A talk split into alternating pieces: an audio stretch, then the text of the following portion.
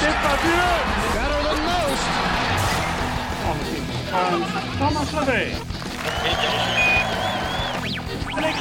Journal du golf, le podcast sur l'équipe.fr.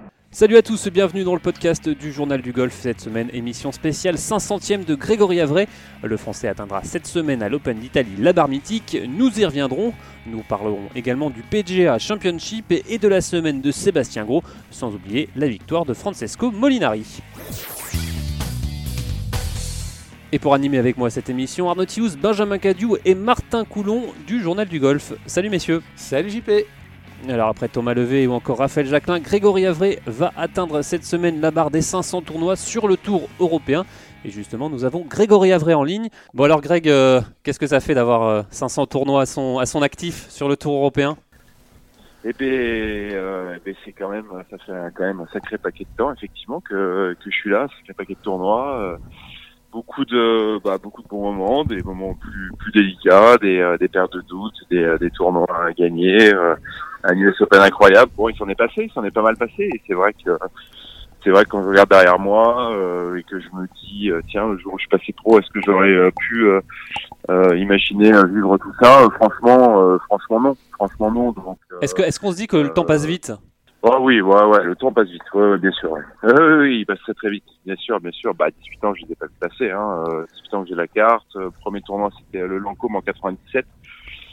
Euh, ça fait plus de 20 ans. Non, ça c'est sûr que, que la moitié de ma vie sur ce tour européen, j'ai pas du tout l'impression que que c'est ce qui s'est réellement passé. Ça, ça passe très vite parce que j'aime énormément ça, parce que j'aime mon métier et que et que je prends beaucoup de plaisir à, à jouer comme ça à travers à travers l'Europe, à travers le monde.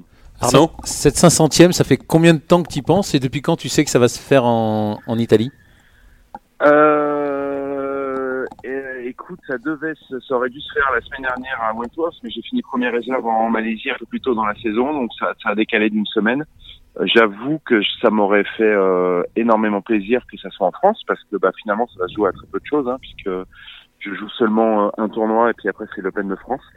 Euh, si je m'étais un petit peu mieux organisé, c'est euh, ce que j'aurais peut-être euh, pu faire. D'un autre côté, vivre vivre cette 500e euh, euh, loin de loin de, de mes terres natales, c'est peut-être pas si mal parce que déjà c'est un, un tournoi compliqué à gérer, c'est beaucoup de pression, c'est un parcours extrêmement sélectif euh, euh, qui demande énormément de concentration et d'application. Bon, peut-être que se rajouter comme ça un, un, un événement euh, pas des moindres parce que c'est vrai que bah, je, je croise beaucoup de monde qui me euh, c'est comme un espèce de, de club, ce club des 500. euh, voilà, quand on y est, quand on passe, on fait partie un peu d'une euh, d'une catégorie de joueurs et euh, bon m'enlever ça pour l'Open de France c'est peut-être pas si mal donc ça fait quelques mois que je sais que ce serait euh, je pensais que ce serait Wentworth voilà c'est l'Italie euh, et, et c'est bien parce que j'ai gagné ici en 2001 donc euh, donc c'est euh, c'est assez symbolique aussi ouais. Et tu, tu rejoins justement euh, côté français Raphaël Jacquelin et, et Thomas Levé. C'est euh, ça te fait quelque chose aussi de, re- de re- de rejoindre ces, ces deux, euh, ces deux copains et ces deux monuments du golf français?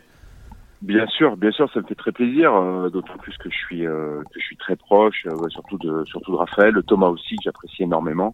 Euh, bon, bah Raph c'est le patron hein, parce qu'il est euh, il est bientôt à 600 lui, euh, lui il est euh, carrément sur euh, sur les cordes du euh, du bah, du record absolu parce que je crois que c'est euh, c'est un peu plus de 700 pour Sam Torrent. Bon, bah Raph il a 581 pour 43 Raphaël. ans.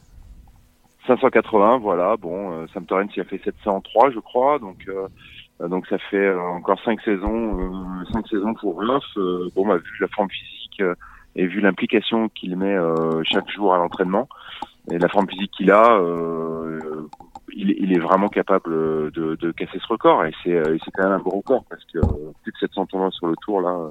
Mais je crois qu'il y a Jiménez aussi qui est, qui est pas loin de 700, mais qui joue maintenant sur le Senior Tour, qui joue très très peu en Europe. Donc, euh, donc oui, c'est. Euh, mais en tout cas, pour revenir à, oui, à votre question, ça me fait plaisir d'être avec euh, ces deux copains, bien sûr. Euh, Martin Coulon a une question euh, pour vous. J'en ai, toujours pour mon petit gars Grégory. Surtout pour surtout- j'allais dire pour ses 500 ans, mais non, pour ses 500 tournois. Comment est-ce que, comment est-ce qu'on fête ce genre de, de, de, de- de passage un peu, euh, un peu, un peu marquant dans une carrière? Comment est-ce que tu as fêté ça? Est-ce que, est-ce que tu as eu des petites attentions sympas de la part du Tour, de la part des copains du Tour ou de la part, je sais pas, de tes équipementiers ou quoi? Alors, euh, ouais, écoute, il y a bah, mon équipementier, il y a eu deux trois photos. euh, bon, je sais pas s'ils sont, si les as vues sur les réseaux sociaux. Genre, je vais en remettre une ou deux autres. euh, donc, il y a eu un, un joli gâteau, euh, etc. Bon, c'est euh, voilà, c'est. euh, pour marquer le coup, effectivement, il y a eu un gâteau. Je crois que le Tour aussi fait ça avec une petite, une petite, une espèce de, de coupe enfin, il y a, y, a, y a quelque chose ouais, qui est organisé par par le Tour et puis par mes compères. Ouais, il y a beaucoup de gens qui euh, qui viennent me voir, beaucoup de signes, euh, pas mal, euh, pas mal de, de, signes affectifs, donc c'est c'est sympa, c'est chaleureux. Et puis on a fait un gros dîner hier. On a fait un gros dîner. On était tous les Français, euh, tous les cadets, tous les coachs. Euh, je pense qu'il y avait à peu près euh, bah, tout le monde. Pour la première fois, il y avait tout le monde réuni autour bah, de, de, cette 500e victoire et puis de la victoire d'Alex aussi au, au Trophée 2 parce que régulièrement, quand la France gagne, il organise un, un dîner derrière. Donc c'était l'occasion de euh, du coup d'organiser un. Ah, vous avez partagé la note, du coup, c'est pratique. Exactement, c'est assez pratique. Bah, du coup, on a invité plus de monde aussi, donc je sais pas si c'était vraiment rentable cette histoire, mais on a passé un super moment euh, dans un resto euh, vraiment excellent, pas très loin Et voilà, ça fait du bien parce que, comme j'ai pu un peu en discuter avec avec eux, on vit assez de moments difficiles comme ça, des périodes de doute, des moments où on loupe des cuts, des parfois on n'est pas loin des larmes et c'est euh, assez dur comme ça pour euh, ne pas profiter de, des bonnes choses. Euh, ça a été un espace de ça a été quelques heures, deux trois heures, une espèce de parenthèse dans, dans cette année qui, qui est pas si simple. On a pas mal de pression tous, les uns et les autres, pour différentes raisons. Certains pour garder la carte, d'autres peut-être pour jouer la Ryder Cup, d'autres pour gagner leur premier tournoi. Et, et de, se, de se retrouver comme ça et de juste profiter de l'instant avec euh, tout un tas de, de mecs qui s'entendent quand même assez bien les uns les autres, ça, ça bien. Voilà, maintenant on est reparti au boulot, euh, les, les, le, golf a, a, repris le dessus, mais euh, c'était, c'était bien agréable cette soirée. Et justement, tu disais que c'était une parenthèse agréable dans, dans, la saison, mais c'est une parenthèse, j'imagine, vachement émouvante. c'était, c'était rempli d'émotions pour, pour toi. C'est rempli d'émotions ce genre d'anniversaire, ce genre de, de, de, de moment de carrière? Ouais, ouais, ouais, ça Bien sûr, ça, ça, me fait euh, ça me fait très plaisir de, de passer par euh, par là, d'autant plus que comme je te le disais un peu plus tôt, enfin comme je, je vous en parlais un petit peu plus tôt, je j'aurais pas euh, pas mis grand chose le jour où je suis passé pro en 99 sur un, une carrière comme ça. Maintenant, j'ai pas réalisé tous mes rêves, j'ai encore envie de gagner. J'espère que que ça va pas s'arrêter parce que j'aime profondément ça. C'est vraiment dans mon ADN ce sport et et, euh, et, quelque chose qui me qui me motive énormément et, euh, et m'aide à me lever euh, tous les matins. Euh, je continue à travailler beaucoup, je me remets régulièrement en question. et il y a tout un tas de personnes qui, qui croient en moi, qui me poussent, et notamment ma famille. Et, et, et grâce à ça, je peux vivre mon rêve et, et j'ai beaucoup de chance de, de, de, vivre mon rêve. Donc, Alors Grégory, justement, justement ce matin, quand tu t'es levé, tu as pensé à quoi? Est-ce que tu as pensé à ta, à ta première, première victoire, ton premier tournoi? Qu'est-ce qui t'est passé par la tête? Euh, bon, rien, pas beaucoup plus.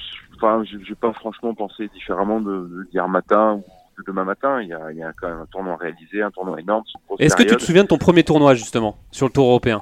Euh, ouais, oui, oui, c'est le trophée Lancôme. En 97, j'avais été, euh, j'avais gagné la, le chemin de France. Disons que à l'époque, le chemin de France qualifié pour le, le trophée Lancôme, donc j'avais joué le, le trophée Lancôme. Désormais, chez un très très bon copain, Charles Riquelin, qui vient d'être d'ailleurs champion de France en e-golf à, Bordeaux, que je salue et qui, euh, qui vivait tout près du, euh, euh, qui sur le golf, tout près du practice. Et, et, je me rappelle avoir dormi chez lui, être arrivé comme ça le jeudi matin à la fraîche dans ce petit practice. Bon, j'ai une petite anecdote bah, assez, assez drôle. Parce que, on aime toujours. Hein. J'arrive et et, et, et, le practice était tout petit pour ceux qui ont connu. Euh, je sais pas si euh, vous vous rappelez de ça, mais euh, le practice était assez petit, peut-être le plus petit du tour à l'époque. Et c'était une matinée un peu humide, un peu, un peu, un peu grasse. Et, et la, la, seule place qu'il y avait au practice avant d'aller jouer, c'était derrière Montgomery et devant Greg Norman. Donc bon, ça, comme comme entame, c'était un peu, c'était un peu cash.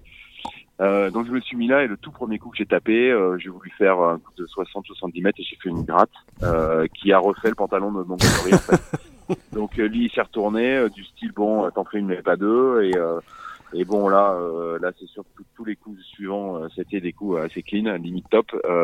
bon comme comme entame et comme prise de, de contact sur le tour c'était ça a été assez drôle, assez symbolique. Je m'en souviens encore. Euh, bon, voilà, donc c'était c'était le trophée en qui était un, un, tournoi magique comme comme euh, comme chacun sait et bon qui n'existe plus, mais ça, ça c'est c'est ouais, Benjamin, Benjamin, vous avez une question? Ouais, Greg, es donc comme tu l'as dit, tu as démarré sur le tour, euh, c'était le millénaire précédent, et tu parlais de joueurs comme Sam Torrance, Colin Montgomery et tout.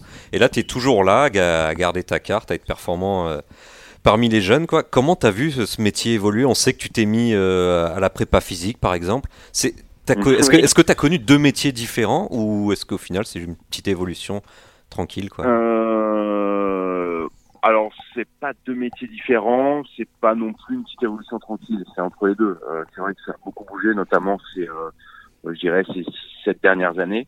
Euh, on avait un, sport qui, euh, qui évoluait déjà pas mal à l'époque. Quand je suis arrivé, euh, tout le monde disait bon alors là c'est fini, les mecs au bar après la partie, euh, euh, il y a plus, maintenant ils vont taper des balles. Bon bah maintenant ça a encore euh, pris euh, euh, une autre dimension parce que euh, euh, parce que c'est euh, c'est voilà c'est c'est du physique, c'est euh, des kinés, euh, c'est euh, enfin tout est tourné toujours vers vers la performance et on sent que euh, bah, chacun doit gagner sa place et c'est que tout le monde bosse beaucoup pour euh, justement essayer d'être performant. Donc il faut encore plus bosser, il faut encore euh, euh, aller plus vite, il faut mieux penser, il faut être plus stratégique, il faut encore plus s'appliquer sur les greens, etc., etc.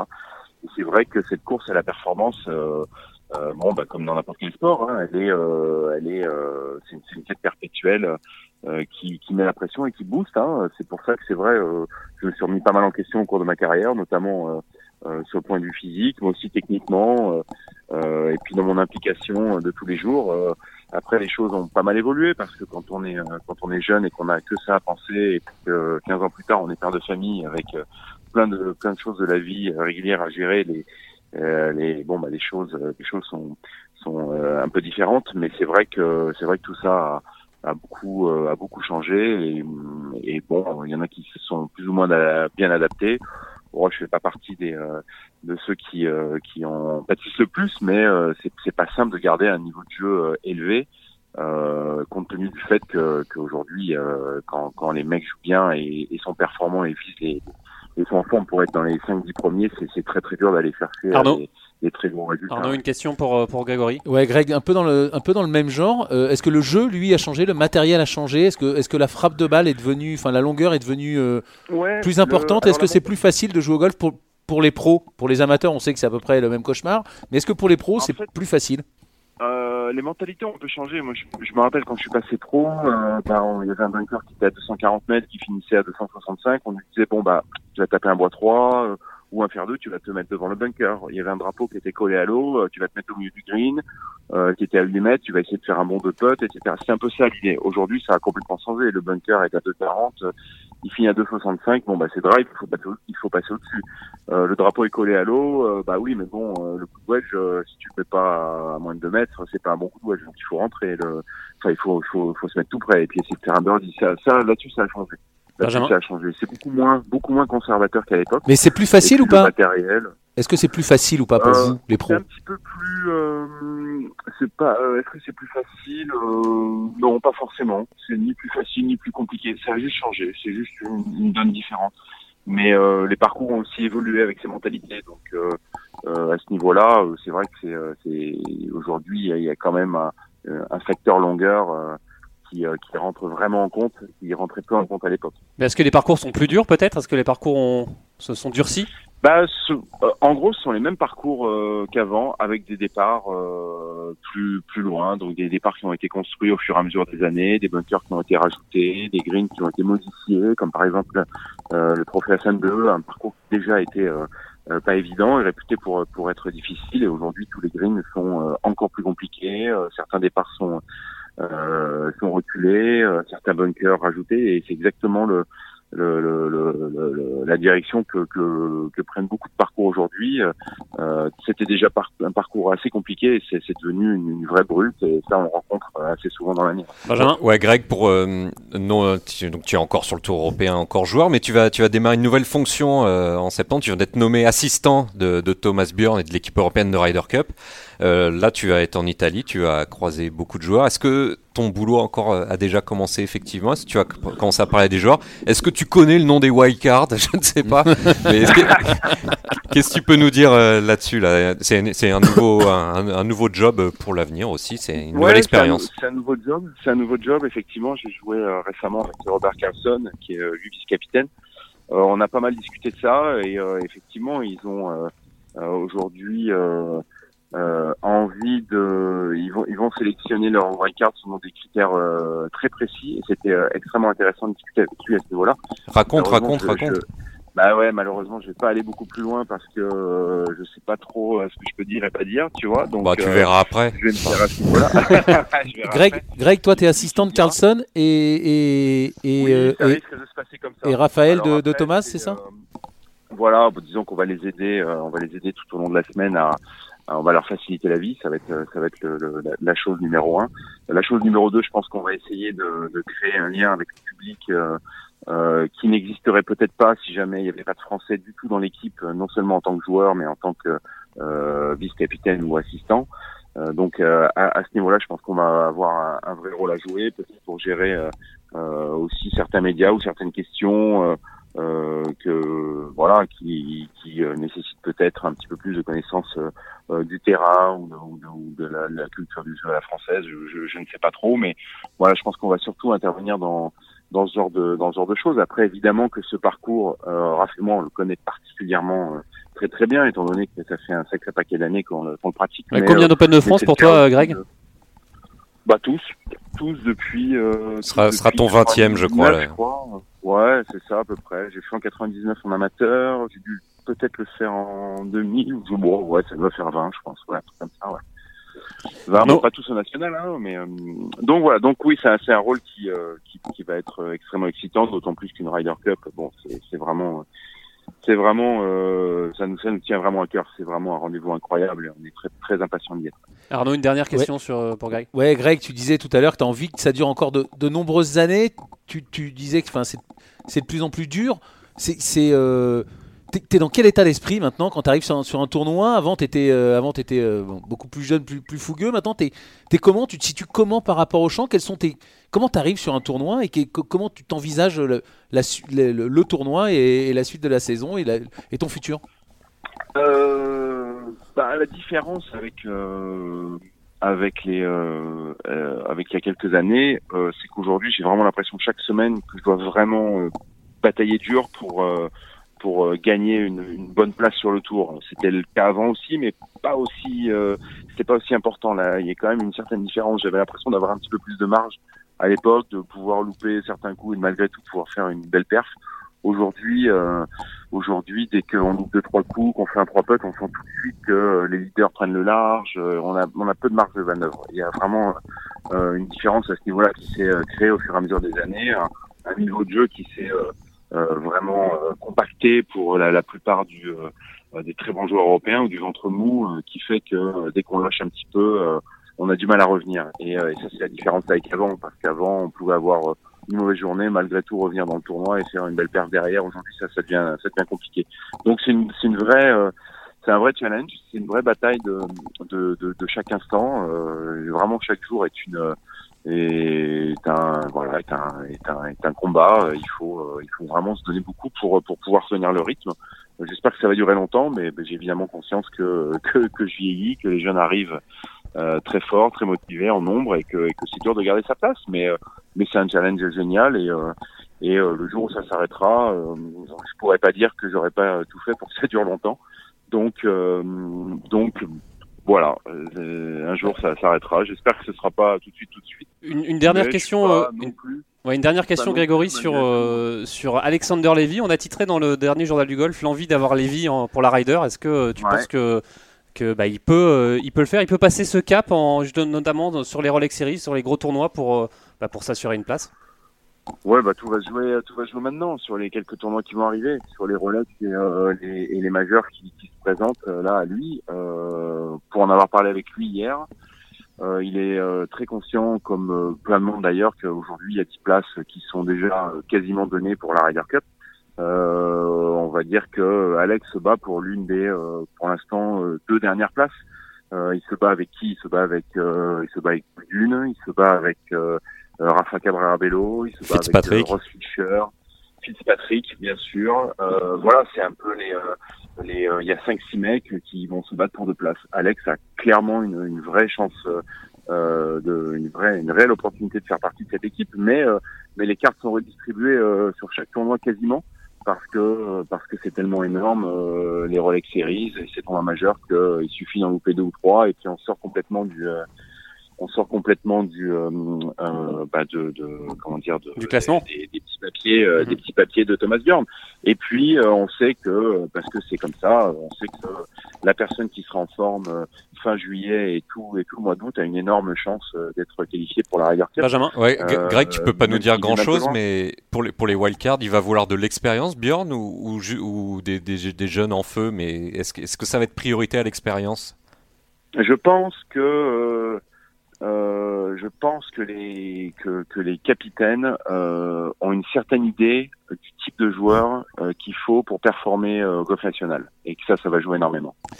Greg, Voilà. pour, pour finir sur, sur Alex, ce, ce- ce manque de résultats dans les gros événements, est-ce que est-ce que tu es d'accord avec ça? Est-ce que vous en parlez? Est-ce que lui est venu voir? Est-ce que qu'est-ce que tu en penses de ça Du fait qu'il joue très bien sur les tournois moyens ou petits et qu'il lui manque encore euh, de, passer un cap? Est-ce que tu es d'accord avec ça?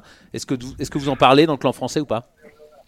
On en parle peu, on en parle peu parce que euh, parce que bon euh, bah déjà on n'a pas franchement envie de, de, de remuer le couteau. Je pense que ça l'amuse pas de de ne pas avoir fait un, un gros résultat, euh, par exemple sur un tournoi majeur, ou, ou d'avoir joué la gagne jusque jusque dans les derniers trous sur un Rolex Series.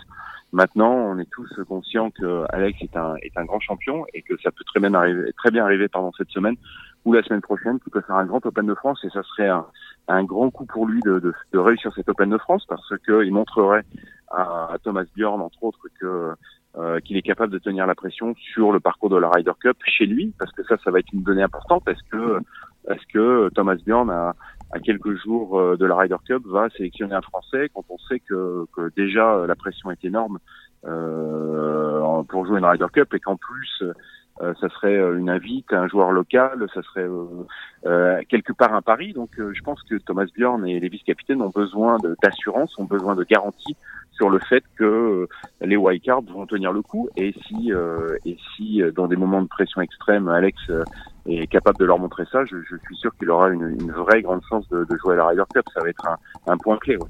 Benjamin Euh, Greg, Greg, pour, pour Ouais, finir. pour je- terminer rapidement. Oui, oui, je, je, ta, ta forme à toi, là, t'es autour de la centième place de la race, t'as t'as jamais perdu la carte du tour.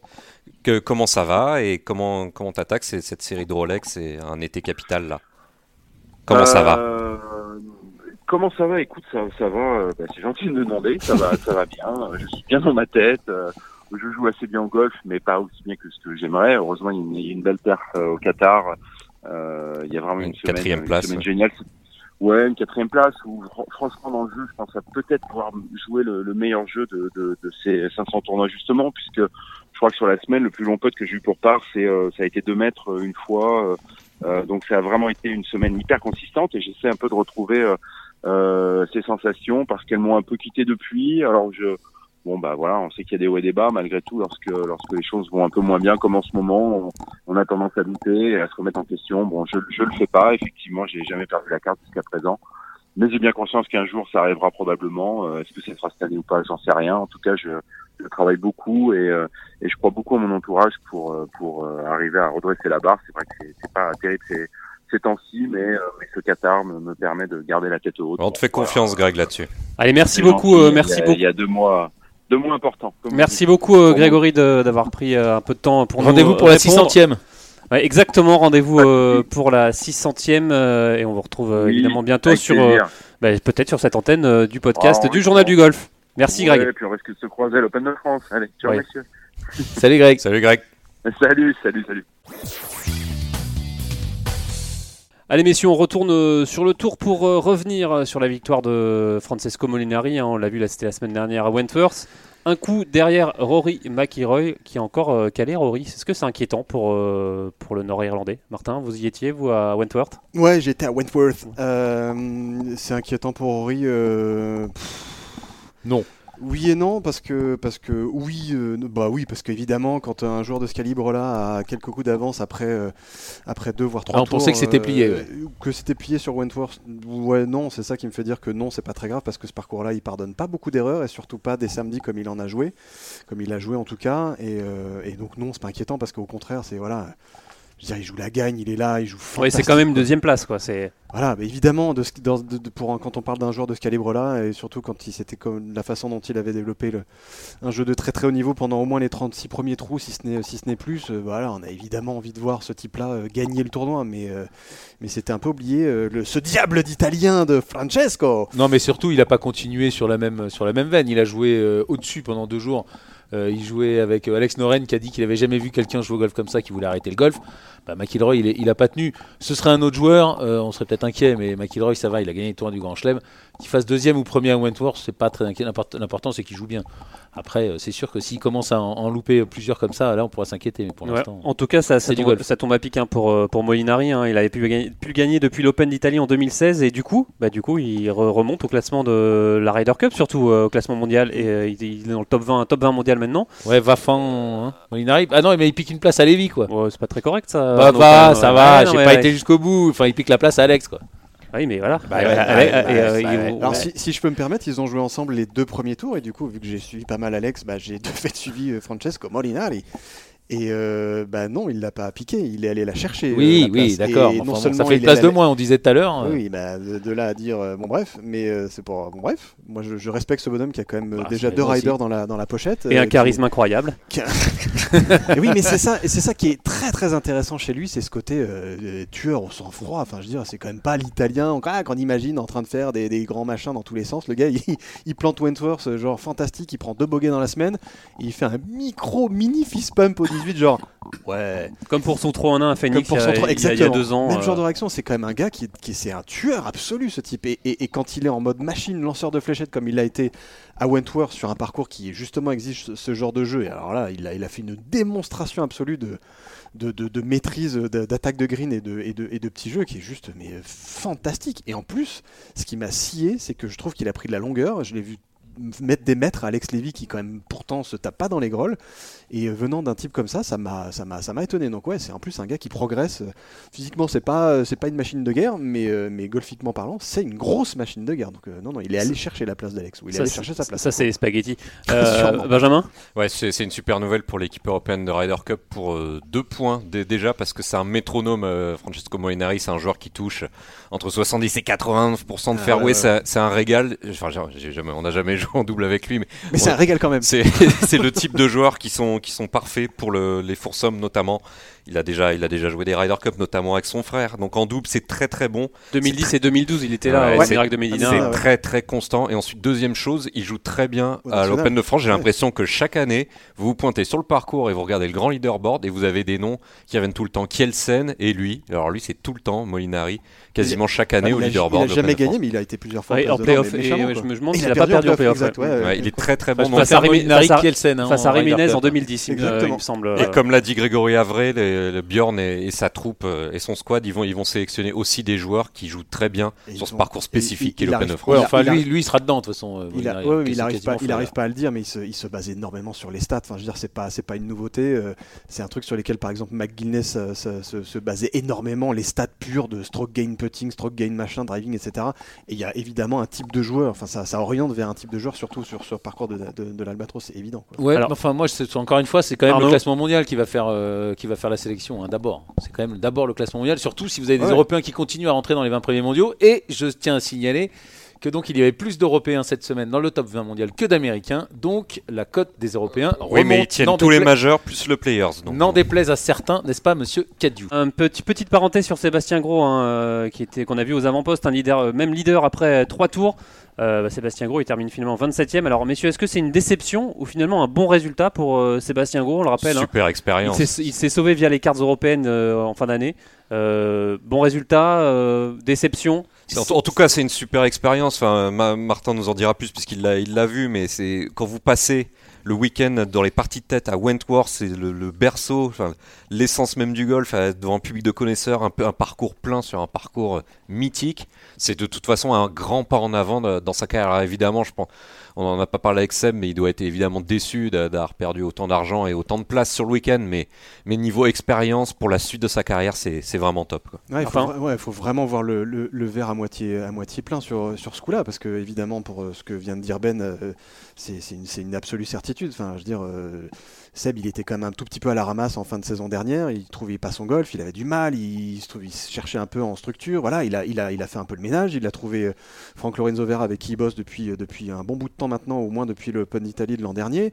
Et, et- très rapidement, les choses se mettent en place. Enfin, je dire, il balance, il balance des 64 de ci, de là. Ok, c'est des petits, des petits feux d'artifice comme ça de performance ou de, de- signes positifs qui, au bout d'un moment, vont se mettre bout à bout. C'est évident parce que d'un point de vue technique pur, il a épuré quelque chose. Il a beaucoup moins de, de ce petit lag, il y a beaucoup moins de lâcher de faisant dans tous les sens. Et, et c'était vraiment très intéressant et très encourageant de le voir performer de la sorte à Wentworth, qui exige justement un jeu d'une. Bah, la Molinari, quoi, je veux dire. Et c'est- pas spécialement le, le- la, la grande qualité première de Ouais, c'est un canonnier. hein, C'est un énorme canyonnet et, et j'en ai discuté avec lui justement sur les premiers tours. Il me disait mais voilà j'ai sorti le driver quatre fois dans la dans la partie, j'ai su gérer la stratégie, j'ai su mettre des coups tranquilles, j'ai su prendre beaucoup de green et, et voilà donc il apprend quelque part une autre euh, euh, il y a une autre palette à son jeu et c'est très très très être- un- enfin encourageant et intéressant de sa part. Évidemment le 20 27e rang c'est pre- j'ai presque envie de dire que c'est anecdotique mais d'avoir joué les premiers rôles sur un tournoi comme ça et d'avoir joué dans, dans, dans- dans des dernières parties comme ça c'est essentiel pour ce genre de jeu là. Surtout, c'est- Alors, c'est pas une. Arnaud, non, mais c'est pas une rapidement, sur- Moi, je discute avec Franck euh, un petit peu avant. Franck Lorenzo. Il- ouais, Franck Lorenzo, qui est donc qui est son coach. Il joue très très bien Seb depuis le début de l'année. Il l'a prouvé sur un parcours comme ça. Et encore une fois, il n'a pas craqué euh, le week-end. Il fait plus 1, plus 2 les deux derniers tours. Il fait notamment plus 2 le dernier jour avec un triple bogey. Apparemment, il disait qu'il n'avait pas eu de chance. Bon, ça, euh, ça reste. C'est, lui qui le sait. euh, voilà, la chance en golf, c'est toujours pareil. Mais bon, en tout cas, il a fait quand même un week-end moyen après un super début de tournoi. Et évidemment, il a appris beaucoup et beaucoup sous- sur son jeu sous, sous pression. Il joue très très bien. Il a des problèmes de, de putting. C'est peut-être ce qu'il a, ce qu'il a un peu défavorisé le week-end. En tout cas, c'est sûr que c'est une super expérience. Et on peut penser, euh, vu comment il est lancé, que c'est pas la dernière fois qu'il qu'il sera bien placé dans un gros tournoi. Ouais, Seb. su- super expérience pour euh, Sébastien Gros. Un mot sur euh, Alexander Levy. hein, on l'a dit, hein, qui a du mal un peu à gérer ces, ces gros, grosses échéances, gros tournois. 52e au final. Euh, alors, est-ce que cette semaine, Open d'Italie, euh, Rolex Series également, est-ce que c'est un parcours Est-ce que c'est un parcours qui, f- qui, qui peut euh, plaire à, à Alexander ou il peut le performer? C'est une excellente question à laquelle malheureusement je n'ai pas la réponse parce que je ne connais pas ce parcours et que. En tout que cas, il aura je- une, une- une autre chance de, de- de faire quelque chose, Alexander. Ouais, il, a, il a en tout 9 chances de faire quelque chose d'ici d'ici à l'USPG, j'ai envie de dire. Donc, euh, donc il y a encore. euh, ok, évidemment, euh, rater Wentworth euh, comme ça, bon, bah, ok. bon, Raté, il passe le cut. Oui, oui, oui, enfin, pardon, raté euh, au sens euh, pas de performance, au sens pas de top 10, au sens pas tout de suite on enfonce le clou, c'est plutôt ça. Euh, moi je l'ai beaucoup suivi les deux premiers jours, euh, Alex, euh, c'était pas c'était pas le grand Alex, il avait pas un niveau de jeu de dingue, on sentait qu'il cherchait une qualité de contact, que voilà, il faisait froid, il, se- galérait un peu, il, s'en cachait pas, voilà, il était pas au top de son golf. Et il arrive quand même à rendre deux trois cartes, deux trois cartes intéressantes. Bon, évidemment, c'est pas c'est pas des 70 qu'on lui demande, c'est pas des euh, des 30e places qu'on lui demande, c'est beaucoup plus gros. Il le sait et comme le disait Greg, je pense qu'il n'y a pas besoin de lui, rabâcher dans les oreilles. Il le sait, il le sait très très bien. Et je pense que c'est clairement dans sa tronche. Allez, avant de terminer ce point rider, Benjamin, vous avez deux trois infos. Euh, on commence d'ailleurs par l'équipe US qui viendra au national, mais pas pendant l'Open de France. C'est des rumeurs. Les Oui, c'est- chouchous de Benjamin. Ouais, c'est une info de The Guardian, la, la presse écossaise, toujours bien informée euh, à ce sujet-là. Jim Furyk veut. Le Guardian, c'est anglais. euh, Ouais. Alors, Exactement, euh, ouais. c'était, en tout cas, c'était la presse écossaise. Enfin, Une bon, presse étrangère en tout Ouais. cas. Voilà. de Ewan Murray, le nom du journaliste. Voilà. Bref, euh, Jim Furyk veut que son équipe vienne reconnaître le parcours euh, du golf Bah, national. qui viennent euh, à l'Open de France alors. Ah oui, mais apparemment c'est pas le plan. Apparemment le plan de Jim Furyk, hein, ce serait de venir le week-end avant le British Open, donc deux semaines après l'Open de France, reconnaître le parcours. Donc lui et un maximum de ses joueurs, même si Jim Furyk ne va rien imposer, va, comme il l'a dit, respecter le calendrier des joueurs et, leur, et leur temps de repos et, et leurs exigences de sponsors. Mais il veut que ça se fasse le week-end là, donc ce sera, je pense que On va traîner, on va aller on, traîner on- on là-bas. va aller ouais. traîner dans. Et si on faisait comme les supporters là, avant les matchs de foot qui vont faire du bruit euh, devant les hôtels là, si on faisait non Ah, c'est une bonne idée, Trois mois avant, non, non Allez, petit mot sur euh, de Patrick Harrington aussi qui a, qui a tweeté un tweet assez drôle sur les les, les Non, il a, il a pas tweeté, c'était euh, également dans la, dans la presse britannique, euh, qui est bien, bien mieux informée que nous. C'est, il, il blaguait tout simplement sur le nom des, des quatre wildcards, des quatre futurs wildcards. Et en tant qu'Irlandais et compatriote de Graham McDowell, qui sera également vice-capitaine, il a dit non mais cherchez pas, il y aura pas quatre wildcards, il y en aura que deux, puisqu'il y en a déjà deux verrouillés pour Paul Dune et l'autre pour l'autre Irlandais, euh, Shane. Shane, Shane Lowry. Évidemment, c'était une blague. euh, Ouais, parce de que Shane Harrington. euh, Shane Lowry, euh, on le voit pas trop quand même. Enfin, je joue- non. Arnaud, un petit, mot, un peu de un, la- un petit mot sur la rider. euh, Ah bah, vous la- la bouillonnez sur votre bah- siège. Ben oui, je bouillonne parce que encore une fois, euh, voilà, il y a plus d'Européens dans le top 20 mondial, donc euh, voilà, bah, ça va être, ça va être grandiose. Ça va être grandiose. Allez, avant de conclure, place à la fantaisie de Rémi Rivière, le bouillonnant Rémi Rivière. Alors, on, on le rappelle, hein, vous êtes plus de 500 à jouer chaque semaine. Alors, Rémi, la question que tout le monde se pose, y a-t-il ou non un nouveau leader? Eh bien, la réponse est non. Euh, Jean-Philippe, notre éternel champion François Leduin, est toujours en tête de notre Ligue Fantasy, et ce pour la huitième semaine consécutive. Pas mal. Il pointe à 14 14,3 millions d'euros pardon, avec une petite avance de 200 000 points sur son dauphin. On écoute la réaction de François. La semaine dernière, je m'en sors bien. Je trouve euh, c'est tous ceux qui avaient mis, euh, qui avaient mis Rory en capitaine euh, ont fait la diff derrière. Et Molinari, je l'ai enlevé. Bah, j'ai mis Brandon Grace. J'avais mis Molinari à la base et je l'ai enlevé pour Brandon Grace. Bon, Brandon Grace me met des points, mais je t'avoue, je l'ai un peu mauvaise. Mais bon, c'est le jeu, hein, c'est euh, c'est comme ça. Parce que Molinari, ça faisait longtemps qu'il n'était pas venu sur le Tour européen. Et euh, même s'il est moyen bon euh, sur le PGA, il n'a pas fait de grosse perf. Et bah, bing, il revient et il fait une grosse perf. Et j'ai vu sur le au niveau européen, il y en a qui l'avaient mis en capitaine. hein. Ils ont été chercher les 4, euh, 4 millions de points avec Rory derrière et deux trois bons joueurs derrière. Et, et euh, je crois qu'ils ont mis euh, pas loin de 4 millions de points. Quoi. Je suis passé 26e.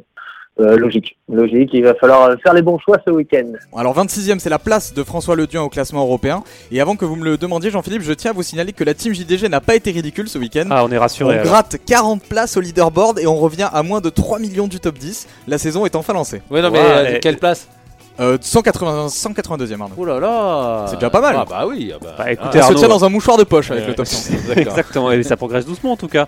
Alors là, de- justement, on va pouvoir euh, encore plus gagner de points avec le deuxième Rolex Series euh, demain euh, en Italie. Alors Rémi, là, vous n'allez pas avoir le droit à l'erreur. hein. Exactement, c'est décisif, mais en même, en même temps, les fantaisistes, euh, les défis ne nous font pas peur pour nous, Jean-Philippe. C'est clair. Donc en capitaine et principal poulain, on prend Tommy Fleetwood, l'anglais qui vient de signer à Wentworth son 7ème top 20 en 7 tournois cette saison, euh, dont 2 en WGC et en Masters, difficile de faire plus régulier. On prend aussi Alex Noren, 3ème à Wentworth, Matthew Fitzpatrick, 8ème le week-end dernier. Que du lourd, quoi. On n'oublie pas euh, Tyra Latton, champion en titre, et puis on mise sur Nicolas Colsart, Nico qui avait signé un top 15 en Italie l'année passée. Vous l'appelez Nico Et euh, oui, c'est un ami. Et puis il en manque un, ce sera Alexander Levy. Alex qu'on a sélectionné dans toutes nos équipes de fantasy depuis le début de l'année, je crois. Et on croit toujours en une perf du français sur un Rolex, donc on le garde. Alors euh, Benjamin, je crois que vous avez une info sur Tyler Latton. Oui, une info de la presse britannique. non, Bien mieux renseigné que nous. Non, Tyra Latton est blessé au poignet, il a eu un shot de cortisone et c'est aussi pour ça qu'il a raté euh, Wentworth le week-end dernier. Il a, il a pas pu s'entraîner comme il voulait et là ça revient seulement un, tout petit peu. Donc moi je virerai Tyra Latton et je mettrai un On va joueur peut-être le remplacer, ouais. par Lucas Biergard euh, qui, Avec a ouais. ouais, qui a vent dans le dos depuis un mois ou un, Le vent en poupe. ou un Bjork, enfin en tout cas un Scandinave mais plutôt Biergard voire Bjork. C'est noté, Benjamin. Ah non, mais il euh, faut choisir alors. bah, on va prendre Biergard. On est toujours à temps jusqu'à ce Euh, soir de refaire l'équipe. hein. Ouais, mais on prend, on prend Biergard. Allez. Ok. C'est noté. D'accord. Euh, merci en tout cas Rémi et on rappelle, du hein. Nord, hein. Ouais, bi- exactement ou de l'Est. Euh, en tout cas, c'est une Fantasy League à retrouver sur notre page Journal du Golf. Allez, c'est la fin de cette émission. Merci de l'avoir suivi. Merci à vous Rémi pour la réalisation toujours aussi brillante et euh, on se retrouve la semaine prochaine. Salut. Journal du golf, le podcast sur l'équipe.fr.